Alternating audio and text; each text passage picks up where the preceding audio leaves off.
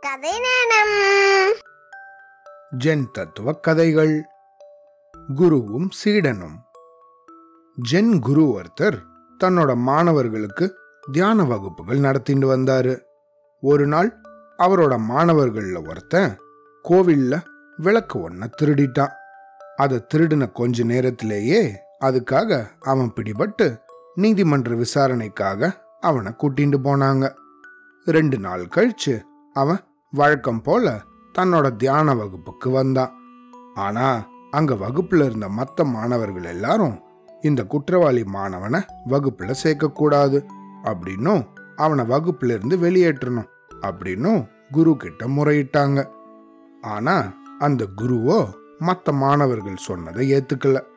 இந்த பாருங்க அந்த மாணவன் குற்றவாளி அப்படின்னு நீதிமன்றம் இன்னும் தீர்ப்பளிக்கல. அதனால அவனை நான் வெளியேற்ற மாட்டேன். அப்படின்னு சொன்னார் அந்த குரு. இப்படி நடந்து சில நாட்கள்லேயே நீதிமன்றம் அந்த மாணவனை குற்றவாளி அப்படின்னு தீர்ப்பளிச்சுது. சிறை தண்டனையிலிருந்து தப்பிக்கணும்னா தான் திருடின குற்றத்துக்காக நீதிமன்றத்துக்கு அபராதம் கட்டணும் அப்படின்னு உத்தரவிட்டாங்க. அதனால அந்த மாணவன் அபராதம் கட்டிட்டு அங்கிருந்து வெளியேறினான். இது நடந்து ரெண்டு மூணு நாட்கள்ல திருப்பியும் அவன் அந்த வகுப்புக்கு வந்தான். அப்படி வந்த மாணவனை பார்த்து அங்க இருந்த மற்ற மாணவர்கள் எல்லாம் இவன் தான் குற்றவாளிங்கிறது உறுதியாயிடுச்சு. இப்போ இவனை வகுப்புல இருந்து வெளியேற்றுங்க அப்படின்னு எல்லாரும் கத்த ஆரம்பிச்சிட்டாங்களாம். அப்பையும் கூட குரு அவனை வெளியேற்ற மறுத்துட்டாராம். உடனே எல்லா மாணவர்களும் ஆத்திரம் அடைஞ்சு மனு ஒன்று தயார் செஞ்சு குரு கிட்ட கொடுத்தாங்களாம்.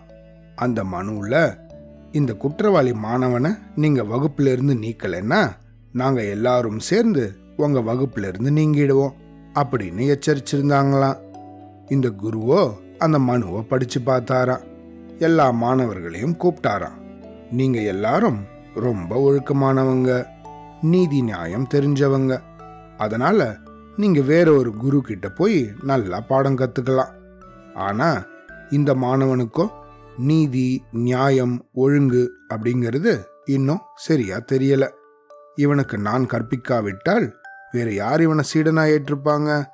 நீங்க எல்லாரும் இங்கேருந்து போனாலும் இவனை நான் இங்கேருந்து வெளியே அனுப்ப மாட்டேன் அப்படின்னு உறுதியா சொல்லிட்டாராம் குரு. குற்றம் செய்தவன் கண்ணீர் விட்டு அழுதானா? அன்னிலிருந்து அவன் திருடுற எண்ணத்தையே கைவிட்டுட்டானா? அவ்வளோதான்.